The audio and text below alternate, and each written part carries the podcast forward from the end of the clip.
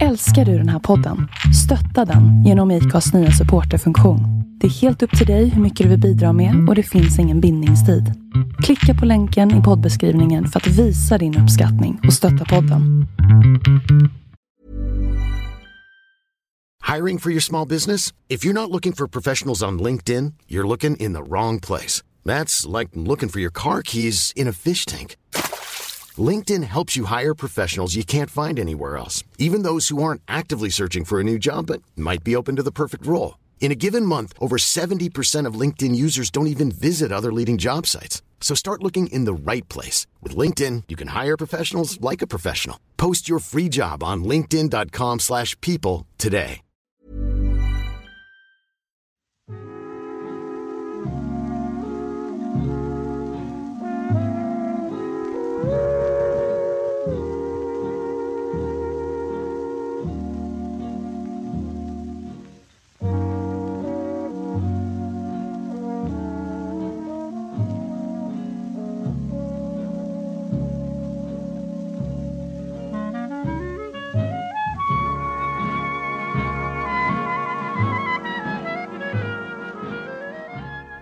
Eh, För Gustav, för kanske ett halvår sedan, eller i höstas i alla fall, så var vi på en trivselkväll. Du och jag går inte på många trivselkvällar. Du får nästan förklara vad det är. Ja, det är ett gäng församlingsmedlemmar som eh, arrangerar varannan tisdag under höst och vår. Något sorts arrangemang. Ibland är det kör, ibland är det blommor, ibland är det föreläsare. Eh, och eh, jag tror att vi inte har gått på någon sedan dess. Varken du eller jag. Nej, det är ju lite åldersartat eh, artat det där. Mm. Även om det naturligtvis inte är till för pensionärer eller deras gäng. Men det har blivit så. Mm. Ja, men de som håller i har ju hållit i i många år. Ja, oh ja. Så att eh, det är inte så konstigt att eh, det är den. Men jag kan tycka det är lite intressant ibland. Och förra hösten så hade de ju en eh, bjudit in en föreläsare. Som varken du eller jag visste särskilt mycket om. Eller du visste förstås, men jag visste inte så Nej, mycket. jag visste ingenting. Eh, och vi fick höra en sån eh, spännande historia föreläsning att eh, det var... Eh, då hade vi inte ens startat den här podden. Nej. Eh, men när vi väl startade den här podden så kändes det som att vi började diskutera hennes namn redan då. Eller rätt tidigt i alla fall. Ja, oh ja. Och sen så har det blivit mer och mer aktuellt. Och sen var det liksom superaktuellt när din kör var i hennes kyrka och sjöng. Japp. Hur skulle du presentera den här gästen då? Ja, för det första är det inte min kör. Jag är bara en liten överviktig tenor någonstans långt bak. Min kör, den heter Tranås bandskör. Den står jag framför så du. Det är någonting annat. Men nu ska jag presentera Karina Jarlsbonde. Alltså redan namnet får en ju att tappa andan. Här har du, värst är att jag kommer in på massa parenteser så fort jag öppnar munnen. Nu kommer en parentes redan nu. Här har du alltså vid Erik den XIVs kröning så ska han utnämna en del grevar och baroner. Man sätter igång egentligen med adelsväsendet på lite halvår från och med Erik den XIV. Det här är ett år efter hans, hans kröning. Och då är det Lejonhuvud, det är en av familjerna som blir grevar. Tre stycken. Om det är natt och dag, den andra. Och så är det bonde. Så redan där har vi kommit upp på grevlig nivå. Men sen, sen lägger vi till jarl på det. Då blir det ju ännu värre. Alltså, du är ju, det är ju hertignivå på det hela. Carina Jarlsbonde, du är mycket välkommen trots denna svåra uppförsbacke till introduktion. Och då kan jag säga att jag är uppväxt på Sågbacke i, i, utanför Bodafors. I, i, I vårat led är det inte sådär jätteadligt. Okej. Men det är ett vackert namn. Jajamän. Det är det verkligen. Och, och du är pastor. Ja, i Torpa missionsförsamling sedan två år. Jag har varit pastor sedan mitten av 70-talet på olika platser. Ja, nu talar vi alltså om 40 plus år här. Mm. Alltså. Och predikar innan dess också. Så jag har predikat sedan 1972. Okej. Utan avbrott. Mer eller mindre, inte heltid men åtminstone på deltid. Okej. För den mesta tiden på heltid och lite till. Och mycket till ibland. Alltså då måste man ju fråga, är det kul? Ja, det Varför kan... håller man på så länge? Eh, Ja, därför att man börjar väldigt ung. Eh, ja, eh, varje söndag morgon så lovar jag mig själv att aldrig utsätta mig själv för det här mer. Jag har ingenting att säga och eh, det är det sista jag vill på jorden är att predika. Sen när jag väl är där så tycker jag att det är väldigt roligt och känner jag mig som fisken i vattnet. Så det är en berg och dalbana kan man säga. Men bara söndag morgon. Nej, det kan vara andra tillfällen, men framförallt då just att predika söndag morgon är det det som kräver mest. Att åka ut på en annan plats eh, och predika där du kan plocka sånt du har pratat om tidigare. Du kommer inte tillbaka utan du gör ett tillfälligt inhopp och du bara har ansvar för det. Eller något speciellt arrangemang även i den egna församlingen. Det är mycket lättare. Men det här att bygga en församling söndag efter söndag efter söndag. Det är, det är ett väldigt hårt arbete. Och det tar väldigt mycket mera. Mm. Jag har ju ingen erfarenhet men Mm. jag kan tänka mig in i att det är så. Ja, och du vet ta det här till exempel med Jesus och åsnan som återkommer två gånger per år. Ja. Och när man har predikat då i bra bit över 40 år då känner man att jag har predikat om alla fyra benen, bägge öronen och svansen med på den där stackars åsnan. Jag har inget mer att säga. Man får liksom lite panik. Men man hittar alltid något nytt. Bibeln har sådana djup så det, det är lugnt. Bara man kommer över den där tröskeln. Ja, jag håller med dig eftersom jag har varit Guds barn i 45 år kanske. Ja, det är nog något sånt. Men Tony här, han har varit Guds barn i mindre än två år. Men han hittar också, nu, nu lägger jag orden i, din, i min, dina tankar i min mun här. Eh, han hittar också djupen i vilken bisats som helst. Det får du nästan utveckla Tony.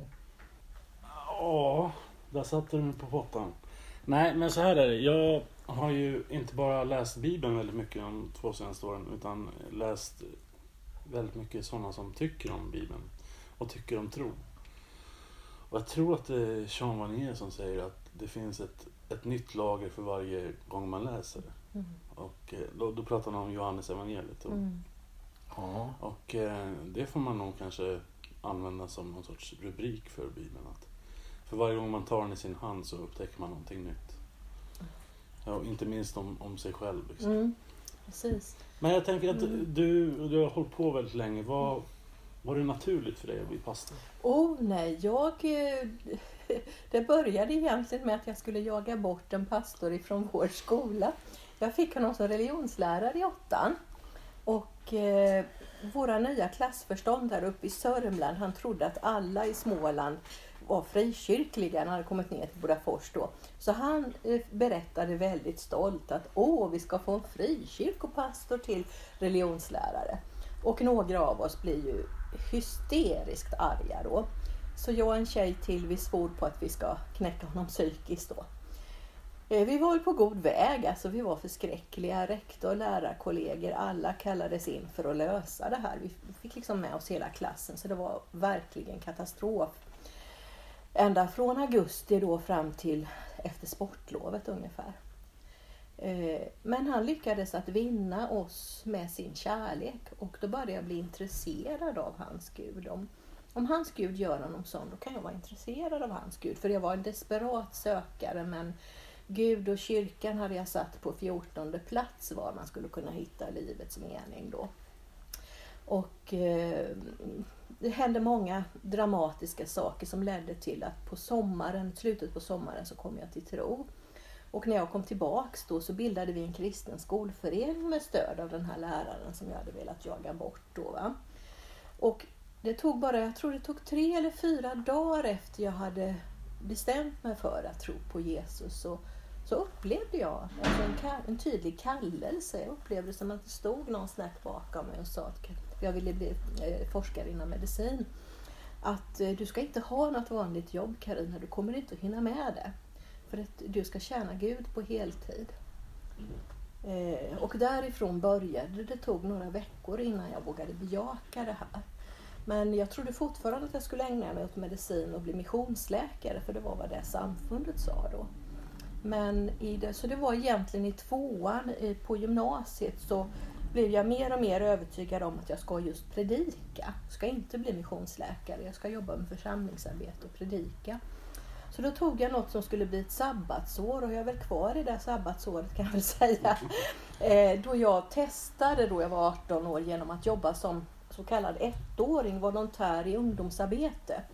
Men det tog, det tog inte en vecka tror jag så upptäckte pastorn där min gåva då för att vara pastor och predika. Så han sa nu är jag ledig om ett par söndagar här, då predikar du. Och jag fick ju panik. Jag hade varit troende i tre år, hade aldrig gått någon utbildning. Men läst Bibeln väldigt mycket ändå. Men eh, första, jag skulle kunna hålla min första predikan än idag alltså. Eh, då visste jag, det här är det. Det var liksom glasklart. Så sen gick jag en pastorsutbildning då. Sen har det fortsatt på den vägen. Läst teologi, judaistik, jobbat ute på missionsfältet ganska mycket och inom församlingar i Sverige då.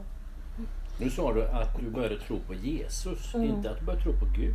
Nej, det hade jag börjat nio månader innan. Ja, är det någon skillnad? I, alltså idag är det ju ingen skillnad, men då var det skillnad. Därför att jag, min mamma gick med i en frikyrka när jag var fyra år. Och eh, Eh, jag tog pappas sida, han stod på andra sidan och tyckte inte om det här.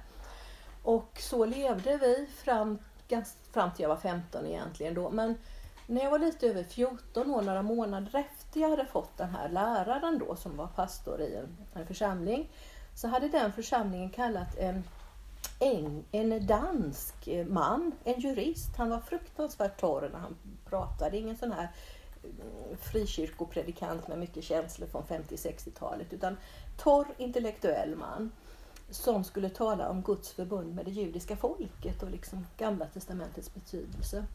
Och eh, pastorn blev ju livrädd när jag kom. För han tänkte nu kommer hon sabba likadant här som hon gjorde i skolan. Men där satt jag alltså och upplevde en närvaro av Gud och någon slags bekräftelse inom mig och i hela luften på något sätt att det här är sant. Och jag liksom slöt ett hemligt förbund där med judarnas Gud. Och det var liksom Gamla Testamentet, judarnas tro, men inget mer. Jesus och det här och kyrkan har fel då. Alltså Jesus var lite Disneyfigur för mig. Jag hade följt med mamma när hon blev troende, blev hon för, eh, eh söndagsskollärare.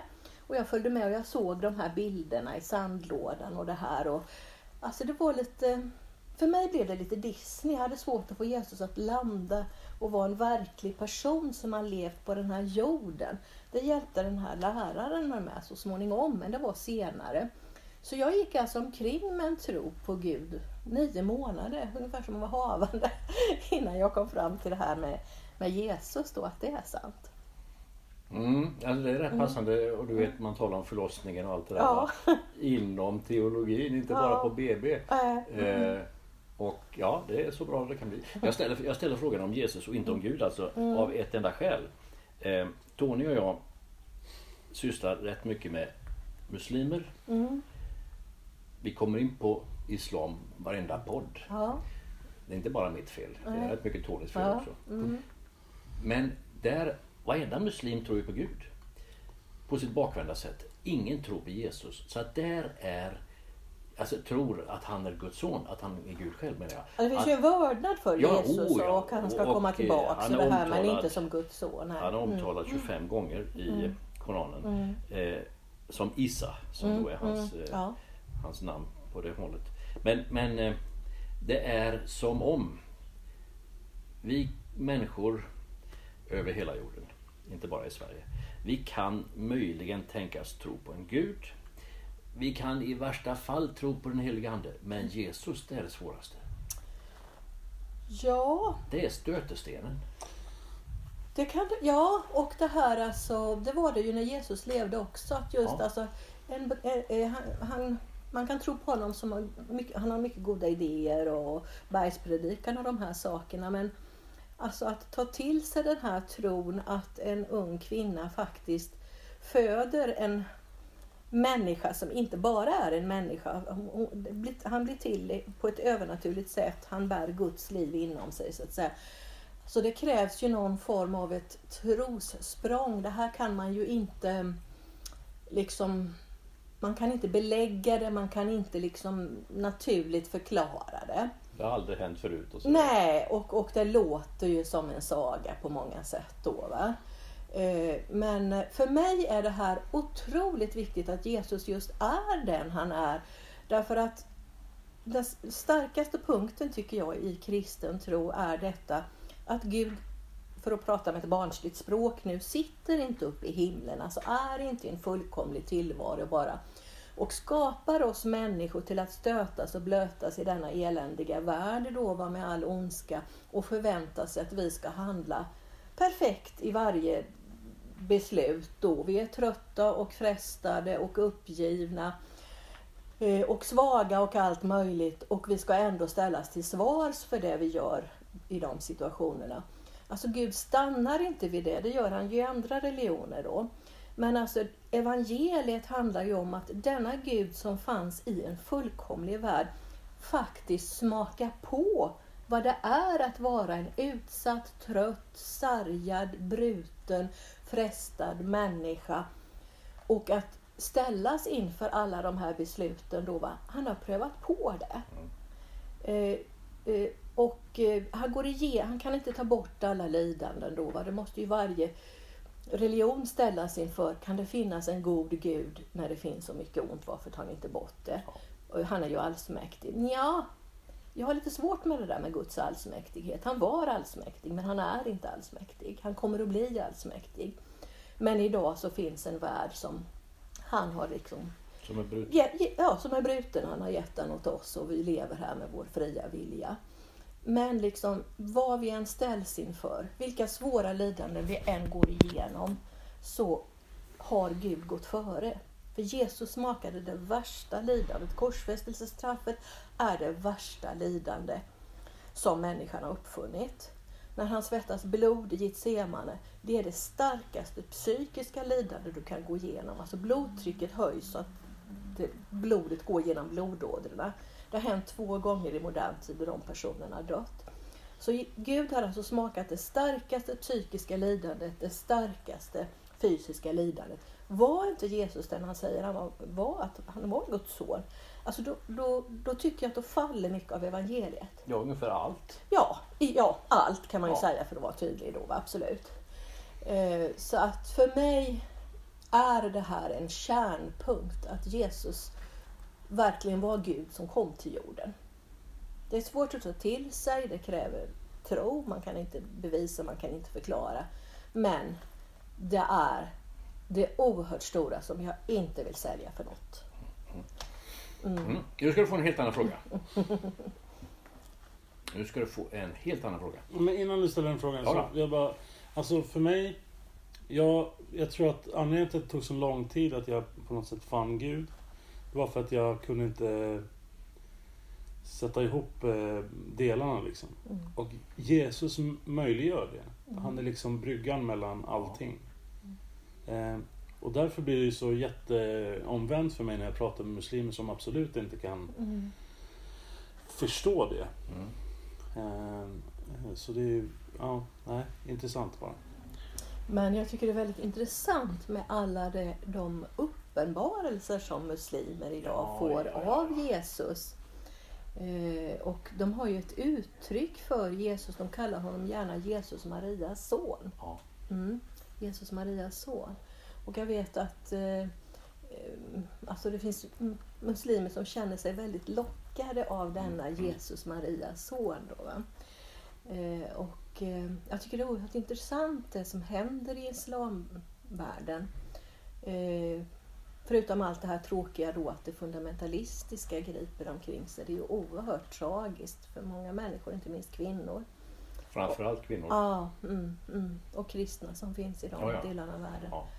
Men eh, jag måste ändå säga så att jag har mött enskilda muslimer som Alltså vi, de, de har kontakt med Gud. Enskilda muslimer, det har jag absolut träffat, inte minst kvinnor då. Och, eh, vi har pratat om bön och bönesvar och vi har liksom samma upplevelse av kontakten med Gud på något sätt. Då, Alltså det finns en fromhet där som är äkta. Mm. Äkta vara. De, eh, ja, jag håller med dig. och det är väl eh, Tony som min gemensamma erfarenhet. Vi har väldigt god erfarenhet av muslimer. Mm. Och vi har all anledning i världen att kritisera islam eller Mm. läsa om islam och läsa Koranen. Ja, och göra skillnad på Ja, uttrycken här. ja, ja. Oh ja. Intressant grej du gör där. Bryggan. Aldrig hört det. Jesus är bryggan. Ja, men han möjliggör ju allting. Ja, jag håller med dig. Aldrig, aldrig tänkt på det på det Och sättet. eh, eh, det var inte förrän jag lärde mig om Jesus som jag kunde tro, alltså fullt ut. Det, det var så långt borta, en gud som ingen vet hur han ser ut eller vad han är eller liksom vart han finns eller sådär. Men Jesus gör ju liksom det möjligt. Och det var ju lite Ja. det han gjorde, alltså hans grej på jorden var liksom. Att här kommer jag för att berätta om någonting. Öppna Om, dörren. om Mm. det nya förbundet liksom. Och, ja, ja, ja. Ja, och just det att, ehm, att, att kunna se Gud i en människas liv, hur en människa talar, vad en människa gör, hur han bemöter människor då. Alltså vi, vi människor vi är ju väldigt beroende av berättelser. Och vi förstår väldigt mycket, vi förstår vårt eget liv genom berättelser. Vi har en, Sverige en berättelse, liksom vår historia. Eh, och, och just det att eh, evangeliet är ju denna, en, det är en berättelse, alltså vi får se Gud i tydlig handling i en människas gestalt. Det blir ju något helt annat än idéer. Det är ju Mm. liksom, idéer är ju osynliga, luddiga. Eh, man kan säga med Gud är kärlek, okej, ja, ja men det är han ju. Men Jo. att Jesus dog på korset för Mm, andras skull, då blir det tydligt liksom. Va? Mm, mm. Det är lite grann mm. när du som pastor och predikant talar om eviga sanningar, Gud är kärlek, allt sånt här som man har hört tills man kan det utan till i sömnen. Men när du börjar tillämpa det Mm. och dessutom om du skulle ta en liten tillämpning från ditt eget liv som hände Mm. förra veckan och, som, och så vidare. Då blir predikan levande på ett annat sätt. Mm, mm. Det är ju samma sanning men det blir levande för att det är levande gjort. Ja, och, just det här med berättelsernas Ja. styrka på Ja, gott ja, ja. och ont. Då, va?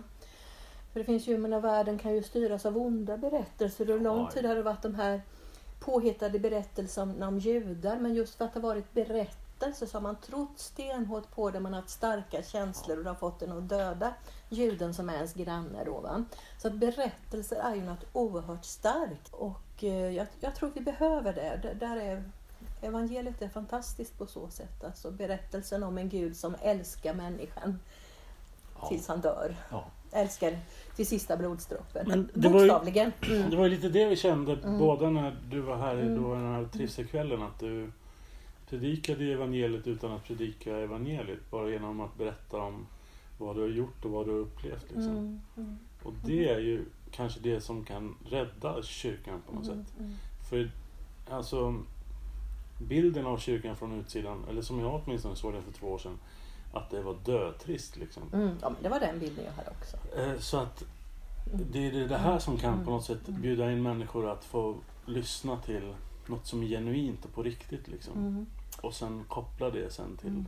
på egen hand, inte Ja. bli indoktrinerad. Liksom. Nej, för att alltså, jag tycker vi har ju flera berättelser i Bibeln om Jesus. Vi har fyra evangelier. Och de ser inte likadana ut. Och framförallt Johannes evangelium ser ju ganska annorlunda ut jämfört med de andra. Och det här visar ju på att det, alltså, var och en kan få uppleva Jesus på sitt sätt. Min berättelse om Jesus ser inte likadan ut som din. Liksom, då, va? Och, och eh, förr i världen hade man ju någonting som kallades för vittnesbörd i frikyrkan där man berättade om kanske ett bönesvar man hade fått eller sin resa till tro, vad Jesus har gjort i ens liv. Och det där fick väl lite dåligt rykte för det var liksom nu är jag frälst, allt är bra. Och det är ju inte riktigt sant då. va. Men, men, men eh, alltså jag, jag tror vi behöver Berättar det här berättelsen om vår tro. Det här betyder Jesus för mig då. Va? Ibland ber jag, får inte bönesvar, det behöver jag också berätta. Men ibland får jag bönesvar och Jesus är med mig i kampen. Det når inte ända fram, allt blir kanske inte 100% bra. Men han är med mig i eländet, han checkar inte ut och försvinner när jag får det svårt. Va?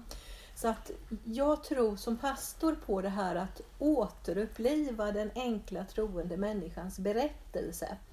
För det finns så många olika berättelser och alla är värdefulla och någon kopplar till din berättelse, någon annan kopplar till min berättelse. Då, va?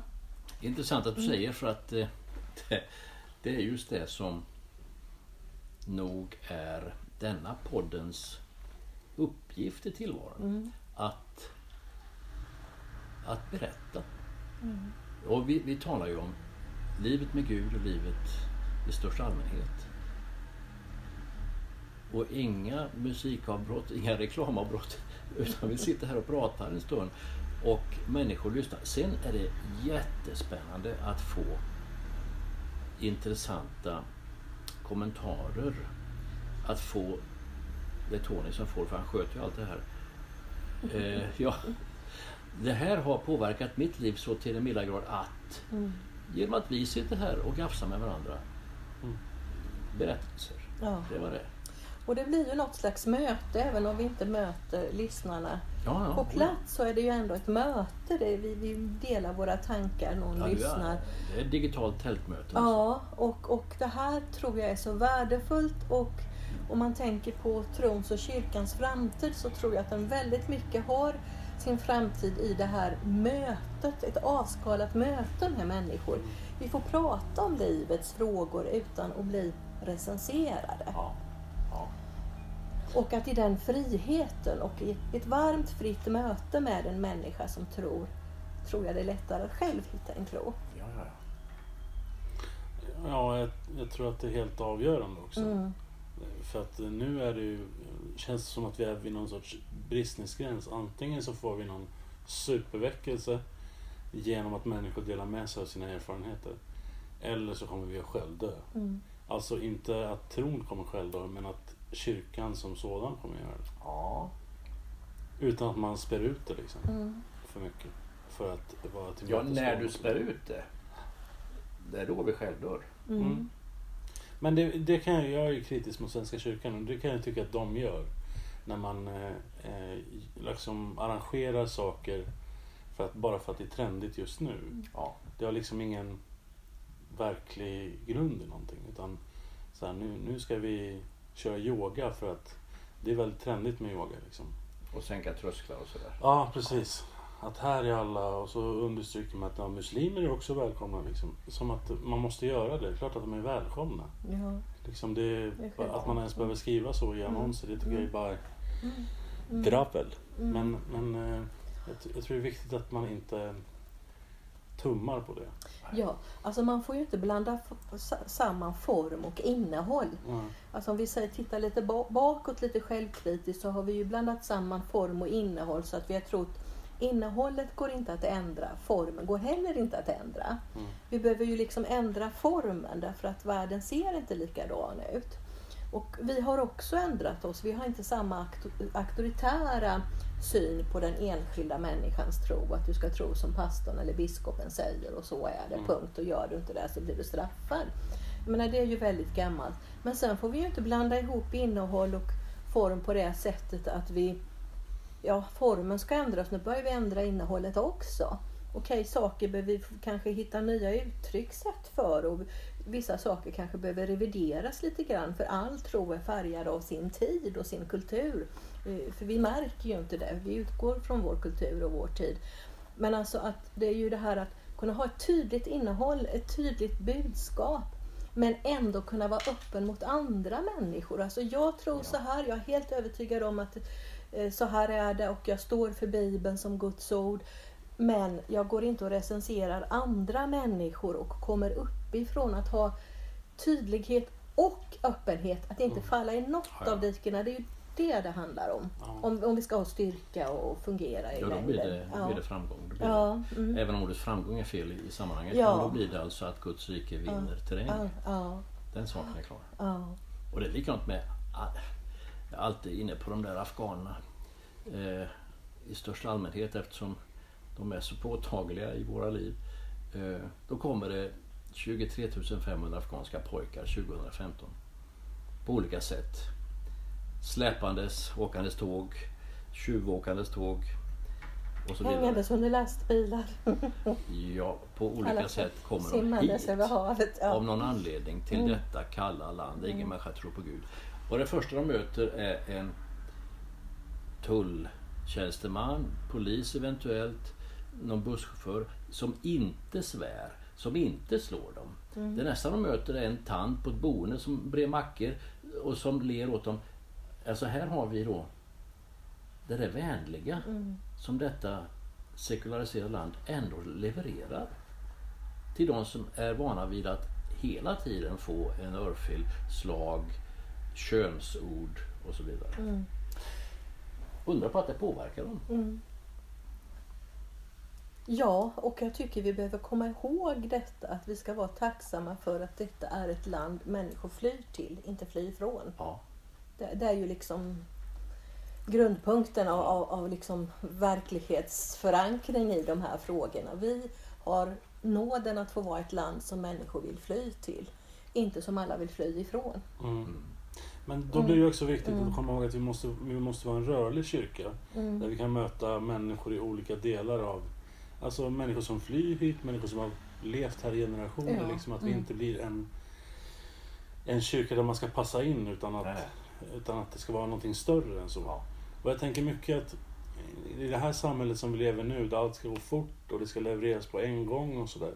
Det strider ju ganska mycket mot liksom, den tanken som finns i kyrkan och i församlingen. Mm. Jag tänker mycket så när jag läser, att ibland känner jag så här, nu måste jag sträckläsa för att hinna läsa den här boken. Mm. Och då missar jag hela poängen. För jag tar inte in någonting av det jag läser. Mm. Utan det blir så här ett mål att det ska gå väldigt fort bara. Mm. Och sen ska jag kunna säga så här, jag har läst den här boken. Mm. Eh, Och jag, jag tror att den där, den där stunden behöver alla människor. Mm. Där man någonstans får sätta sig ner och ta in, vad är det jag upplevt här? För att man förstår inte vidden annars av det man, det man upplever. Man förstår inte vidden av det här, som vi gör här till exempel. Om man inte sitter, sätter sig ner och funderar på vad vi har pratat om. Jo, men du har... eh, Jag håller med dig helt och hållet.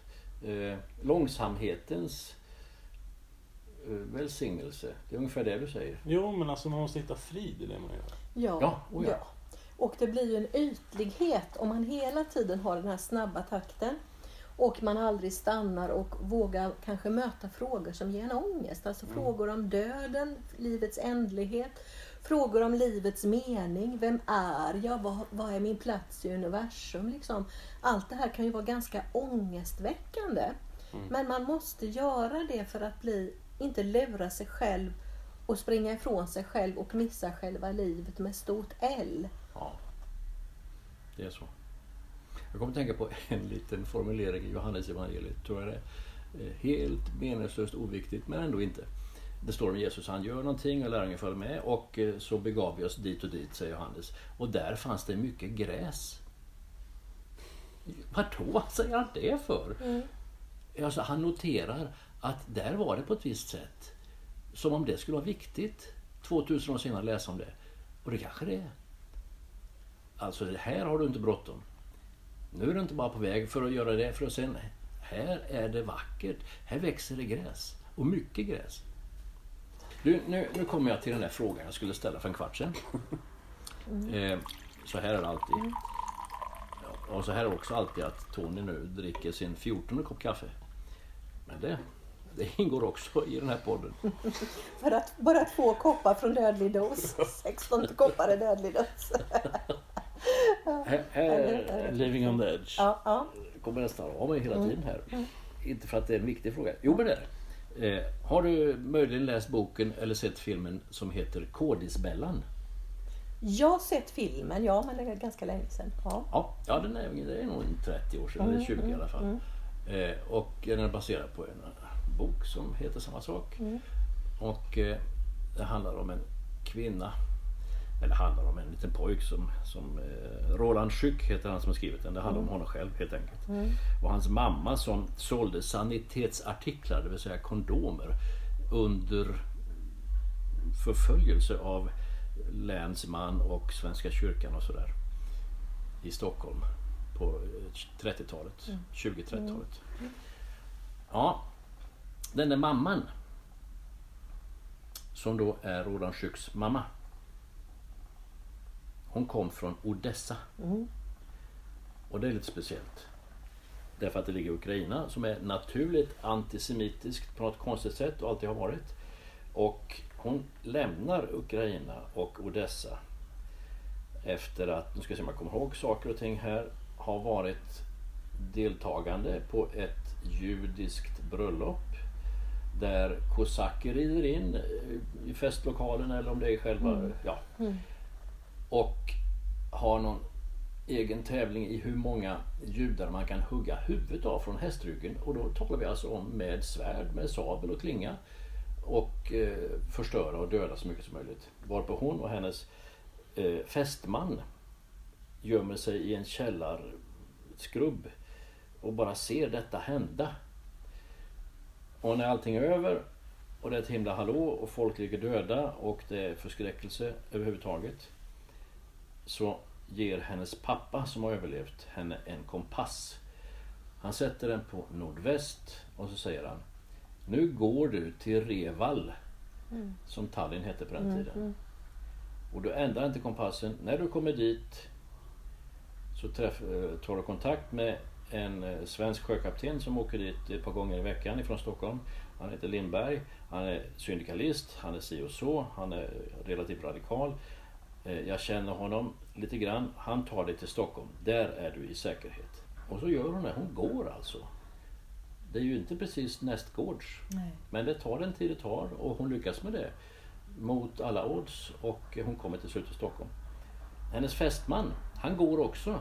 En duktig tecknare. En blivande duktig målare. Han har den talangen. Han, han går fast till Paris.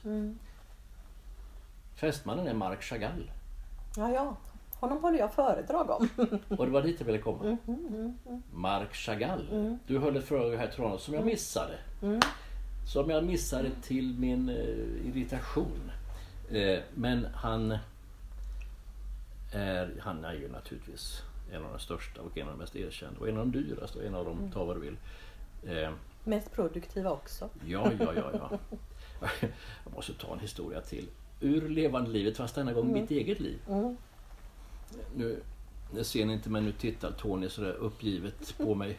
Oj, ska Men han jag, berätta jag igen? trodde att det skulle gå åt andra hållet till liksom Ukraina med den här historien. Lugn, lugn, lugn. Ja. Jag gick på Moderna Museet i Amsterdam. Stedelink Museum. eh, Med min dotter som då var 10 år och en kompis till henne som var 12 år. Klara och Julia. Och så går vi där och jag, de frågar lite grann och, jag, och det är ju hemska tavlor. Det är ju svårt att förstå. Och så I en större sal får, får jag se en tavla som jag har hört en del om, sett på bild men aldrig sett i verkligheten. Längst ner i ena hörnet i den här stora lokalen. Och då frågar jag flickorna. Har ni möjligen hört den här sången? Mm, om jag hade pengar. Bara gå omkring och rabba-dam med hela fickan full med guld Ja, det har vi. Jaha. Vad är det med den då? Ja, det är ingen med den. Det är, en, det är från en musikal. En amerikan som heter Jerry Brock som har skrivit den musikalen. Hopp. Men han skrev den efter att han hade sett en tavla. Det är en musikal som heter Spelman på taket. Fiddler on the roof, alltså en som spelar fiol på ett tak. Och eh, jaha, det tyckte de inte var ett dugg intressant. Och så berättade jag lite mer om den och eh, ja, det handlar om en judisk familj och framförallt en judisk man som heter Tevje och bla bla bla. Och under tiden har vi gått och när de då är riktigt uttråkade eh, så har vi kommit fram till den här tavlan. Och här, små flickor, här är tavlan. Och då står vi precis framför den tavlan som Jerry Brock får inspiration till att göra den. Och det är naturligtvis Chagall. Han har gjort många spelman Ja. ja, ja absolut. Ja. Fast det var inte han, alltså uttrycket kommer ju från Sholem Aleichems Ja. eh, novell. Eh, men, men, eh, Och Chagall och, har ju på så sätt kan man säga bidragit till romantiseringen av de här gettel som de östjudiska gettorna kallades där de här levde. Eh, de var ju allt annat än romantiska och, och där fanns ju den här verkligheten som du berättar om. Eh, ridande kosacker, tsarens polis, alla de här som kyrkan som förföljde judarna och just slutet av 1800-talet så började ju många, inte minst unga ryska pojkar, precis som det nu är mycket afghanska pojkar som beger sig under stora vedermödor från Afghanistan, Iran så är, var det då alltså mycket unga judiska pojkar som vandrade ner till norra delarna av eh, nuvarande Israel, norr om Galileiska sjön och så bosatte sig där och började bruka jorden. Alltså det var ju en fruktansvärd förföljelse på den här tiden. Många åkte ju till USA. Det är ju därför de ultraortodoxa judarna har ju sitt center i USA då, New York mycket, Brooklyn, Brooklyn eh, Williamsburg idag, så de här ställena. Och det kommer ju just av den här flykten av miljontals judar från Östeuropa. Förmodligen upp till två och en halv miljon som flydde den här tiden. Och en del kom faktiskt till Stockholm. Det finns ett speciellt hus på, uppe på kullarna på Söder som var judehuset där etablerade judiska familjer upplät lägenheter till de här fattiga ryska judarna som, som kom då vid den här tiden. Och det här är alltså hundra år sedan och inte, Ja. inte mycket mer. Ja, Det är rätt fantastiskt. Det är Ja. modern historia så Ja, det är det. Mm. det visslar om det. Ja. Var kommer det här intresset ifrån? Det har funnits sedan jag var runt tre år. Oj, Jag visste inte vad det var, men jag gick och fantiserade ute i trädgården. Och eh, alltså det, det, jag vet inte vad det är, men jag har levt med den här en oerhört stark känsla för det judiska sedan jag var litet, litet, litet barn. Alltid. Och både jag och många i min släkt, om vi är utomlands någonstans, vi hamnar alltid med, med judar hela tiden. Det är som vi är präglade av det här på något sätt. Eh. men, men, det, Mm. men det har ju Mm. förts en kampanj här nu Mm. den senaste Mm. tiden om eh, antisemitism och sådär. Mm, mm. Eh, Tycker du att den är verklighetsbaserad? Att den Ja, jag är ju själv utsatts för den, även om jag inte är jude, men folk tror att jag är det. Och Mm.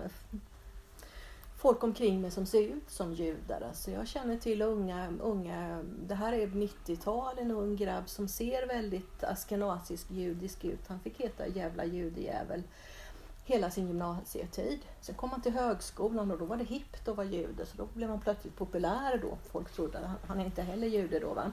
Men jag alltså själv, jag har haft nazister som har varit på nätterna utanför mitt hus. Jag bodde ensam ensligt och de ritade hakkors och eh, skrev judesvin och sådana här saker och ritade pilar genom hela samhället från centrum ut till där jag bodde på med vit målarfärg på vägen. Eh, Here lives a Jew och sådär. Min judisk krönika var sommartid. Jag gissade att det var unga vikarier. Så var den sönderskuren när den kom i lådan, låg i lådan då jag hämtade den. Jag har fått obehagliga telefonsamtal sent på kvällarna.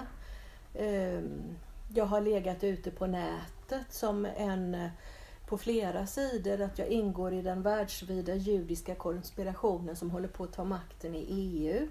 Och då bodde jag alltså på en gård ute i, Närke någonstans. Och inte så illa då. Ta makten i Bryssel medan man sitter där ute. Så att alltså jag, har ju- jag har ju känt på den och det har hänt alltså att jag har fått ha fem polisen med långa vapen som har skyddat mig när jag har föreläst kring sådana här ämnen.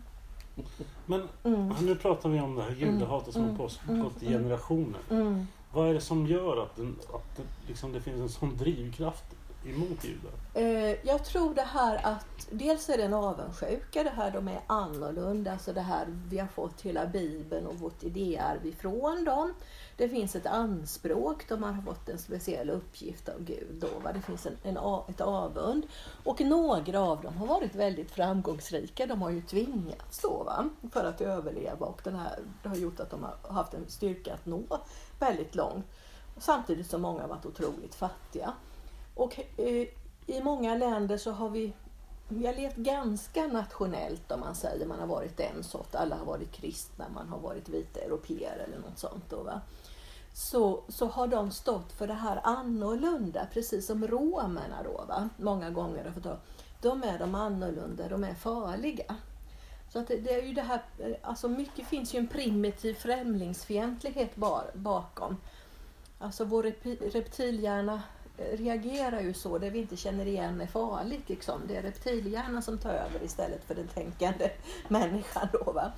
Men eh, sen, alltså jag tror ju, sen är det alltså, en väldigt sorglig och djup eh, orsak till antisemitismen är alltså kyrkans traditionella syn på judarna. De, har ju fått stå för det onda. Eh, evangeliet, Nya Testamentet, Jesus, apostlarna, trots att de var judar, men det glömmer man då, vad de framställs blonda och Maria och alla. Och vi och nåden, vi är det fina, då var det äkta. Och eh, lagen som man säger då, felaktig översättning, Gamla Testamentet, eh, Moses, judarna, fariseerna, det är det svarta då. Va? Och man hoppade ju över det här ledet att romare dödade Jesus. Det blev, I medeltiden så var det herr Goldman som bodde bredvid som hade dödat Jesus. Det liksom förenklades. Och alltså religiösa föreställningar sitter väldigt djupt. Och alltså förintelsen hade inte varit möjlig utan det här 2000-åriga djupa judehatet från kyrkan. Både den katolska men även den eh, reformerade eller protestantiska då i början. Eh, så att eh, alltså jag tror det finns många orsaker eh, till just judahatet. Och jag som troende på att det finns en gud och att det också finns en ond makt. Jag tror ju på att den djupaste orsaken till det här helvetiska, oförklarliga judehatet är alltså en...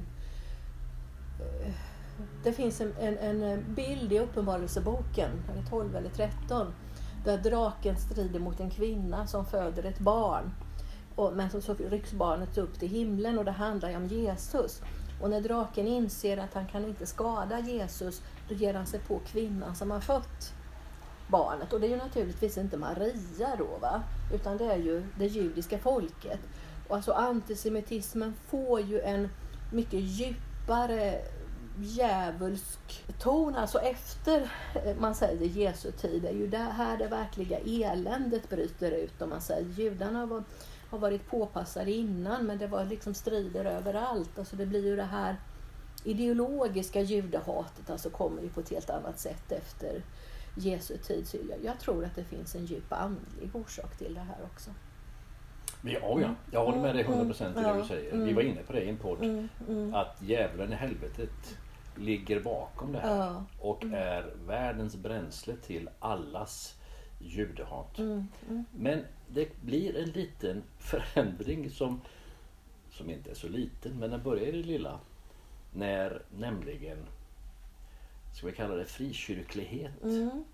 eller det som numera lite mera världs och globalt heter evangelikal Mm. kristendom kommer upp i ytan. 1850 och framåt och framförallt då 1900-talets eh, pingstlika Mm, mm. väckelserörelse över hela världen. Mm. Där det finns ett, en Israelvänlighet och en förståelse och en tacksamhet Mm. till det judiska folket. Och det här är före 18, 1948. Det är före den politiska staten. Mm, mm. Men efter det så följer den bara med naturligtvis. Ja, ja. Håller du med om Ja, att så det, är... det har ju funnits och, och, och det, det, det är sant. Och det har också påverkat judisk teologi och judisk teologis syn på kristendomen då. Ja. För innan var det en fientlig punkt, alltså kan Jesus inte vara sänd av Gud för den här gestalten har åstadkommit så mycket ont för judarna då i och med att kyrkan har varit den mest långvariga Ja. antisemitiska faktorn i historien. Men alltså, och inte minst efter andra världskriget, för då vaknades det ännu mer när man förstod vad det här har lett till när Auschwitz öppnades och det här att vi måste tänka om.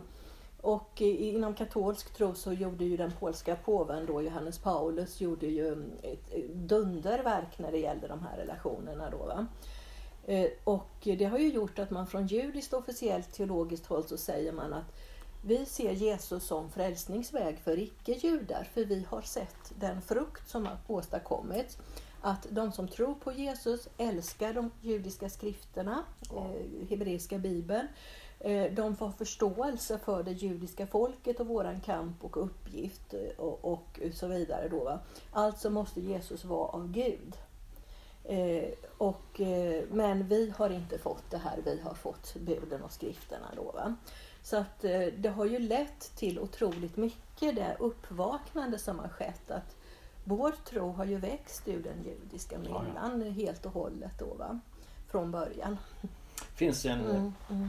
Liten nästan i förbigående detalj när Paulus skriver till församlingen i Korint, hans andra brev, kapitel 3 vill jag minnas. Och då talar han om lagen och hur Mose fick lagen och hur när han är uppe på det där berget som för övrigt nog ligger i Saudiarabien. Men det är också en parentes som tar en halvtimme att förklara. Den ska vi inte ta nu. Lugn Tony, den ska vi inte ta nu. Jag är lugn. Då har han varit nära universums skapare och hans ansikte strålar sådant som man är tvungen att hänga ett stycke duk, ett tygstycke över huvudet på honom. Och så fortsätter Paulus lägga ut texten. Men den här slöjan tas bort i Kristus. Alltså, det Mose gjorde var bra. Det var precis så han skulle göra. Och han levererar lagen. Men nu har vi kommit i den positionen att i Kristus så förhärligas vi utan den där slöjan. Jag tror det står för vi förhärligas, eller går från härlighet till härlighet. Något sånt där. Och det här är ju nästan lite väl, nästan lite regisserat lämpligt för alla som går och släpar på en slöja, alla muslimska kvinnor. Och när de tar bort den, då har de tagit ett steg. Den saken är klar. Mm. Under stor möda och under allas eh, skvaller och irritation. Men när det händer, då har de kommit en bit ifrån sin tvingande religion. Ja, alltså det är fruktansvärt att det finns till och med liksom hela länder där man tvingas, alltså, eller man tvingas av familj och annat. Sen finns det de som har det därför att de vill det. Då. Vi, kan, vi kan inte Ja. bortse från det heller. Ja. Det har de rätt till. Det ska Ja, ja, alla har rätt till det utan Man har rätt att ha eller inte ha då. Va?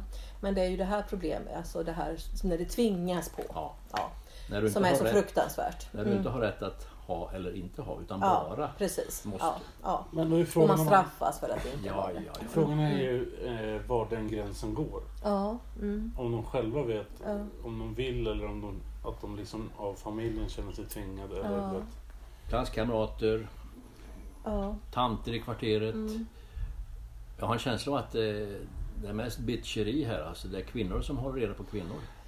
De går ju, alltså det är ju det mest tragiska av kvinnoförtryck är ju när det internaliseras. Alltså det går in i kvinnorna och de deltar i det och förtrycker sig själva och andra. Ja. Alltså det sker ju även i vår kultur på ett subtilt sätt då. Va? Och, eh, alltså det här med sexövergrepp. Va? Så det, det, det, det blir ju bättre, vi vaknar men det finns ju fortfarande det här att ja, hon är nog en slampa, hon får nog skylla sig själv och hon var felklädd. Och detta kan då kvinnor ta, ta del i och stackars mannen, varför ska hon tala om det? Det är ju synd om honom då. Va?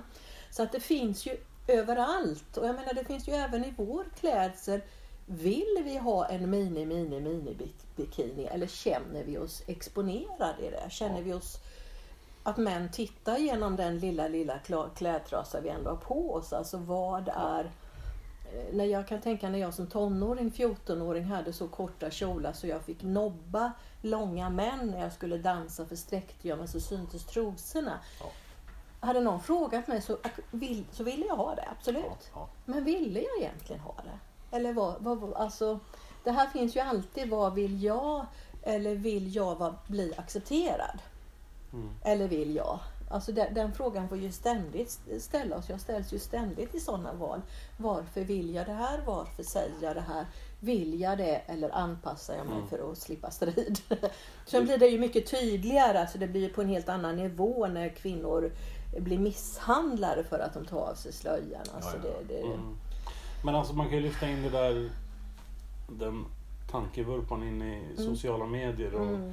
och hela den grejen. Vi har pratat om det tidigare också. Att, att eh, jag tror inte att de eh, tjejerna som är i, tidiga tonåren vill egentligen. Men det är så otroligt Mm. påtvingat att vara anpassad till Mm. hur alla andra är och hela den grejen. Mm. Och liksom- bekräftelsen ligger nära till hans. Ja, man vill... Ja. Ja, men det är väl, det är väl liksom grunden. Då ja, måste ja. man utsätta sig för vissa saker för att få det. Ja. För att få bekräftelse. Vill de ha filler i läpparna liksom? Ja. Vill de operera Ja. brösten eller vill de inte? Det finns eh, en av Bill Clintons utrikesministrar, hon heter Madeleine Albright. Ja. En kraftfull kvinna En judinna från Östeuropa. som dessutom hade, hon hade den egenskapen att hon kunde prata flytande serbiska. Vilket var ganska passande när hon då hade med det bosniska kriget och dess efterverkningar att göra. Hon har ett citat som stämmer alltid. Det finns en särskild plats i helvetet för kvinnor som inte hjälper kvinnor i krigstid. Var det krigstid? Det sista kände jag inte till. Jag citerar väldigt ofta Ja. men hugger den sista biten där då. Jo, det är alltså det är ett av mina I favoritcitat. samband med, eh, i samband med alltså Bosnien-oroligheterna. De kvinnor som inte hjälpte när andra kvinnor blev, Mm. utan bara gick därifrån. Eller lyfte på huvudet, näsan i vädret. Jag citerade henne på, på Facebook senast igår. Jaha. Jo, hon, hon har levererat Ja, hon är mycket tuff. jämfört med Hillary Clinton som inte har levererat i samma position. Men det går vi inte in på nu. Hon ville leverera. Hon ville införa allmän sjukförsäkring men Ja. fick inte ge det igenom. Det hade räddat en miljon amerikanska liv. Ja, de borde ha röstat in Bernie Sanders istället. Ja, Så hade det varit löst. absolut.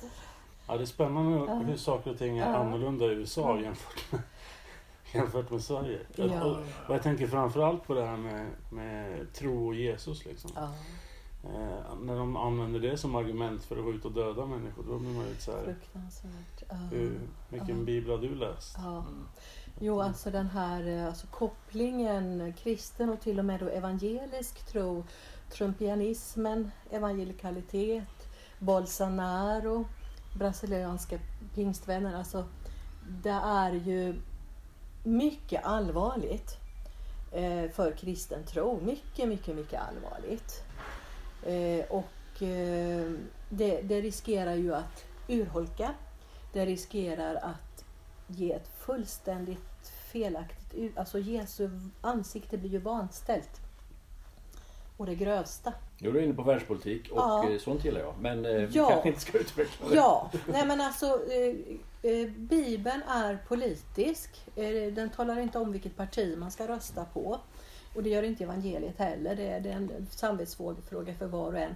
Men den har ju med sig alltså väldigt starka värderingar när det gäller människosyn och även samhällssyn, inte minst från Gamla Testamentet som vi ofta glömmer. Och det här måste vi eh, lyfta alltså. För det är, jag tror ju alltså att det är en brist på kristen utbildning och bibelundervisning som gör att människor faller för sådana här demagoger. Ja, Alltså det är livsfarligt. Mm. En väckelse ska inte leda till att man får en Bolsonaro som president. Grotesk. Ja, verkligen. Mm. Normalt så brukar ju Carl Gustaf få avsluta, men jag tycker att du är så klok. Så jag tänker att du ska få avsluta med något citat eller någon klok tanke. Oj, så här bara. Eh, ja, då ska jag avsluta med Jakob. Eh, Jakobs brev. Han säger så här enligt den gamla översättningen att tro inte att det går eller att det är möjligt att tro på Gud och ha anseende till personen. Alltså att eh, inte betrakta alla människor oavsett eh, ras eller färg eller vad vi kallar det eh, bakgrund. Att inte värdera människor lika högt som Guds avbilder. Det är inte möjligt att förena med tron på Gud. Uppenbarelse nummer ett i Bibeln är att det finns en Gud som har skapat. Uppenbarelse nummer två är att Gud har skapat människan. Man, kvinna, svart, vit, gul, eh, vad man än är, eh, till sin avbild. Och det här går alltså, det är ju grunderna i vår tro som tron på Jesus bygger på. Och vi kan inte dagtinga om dem.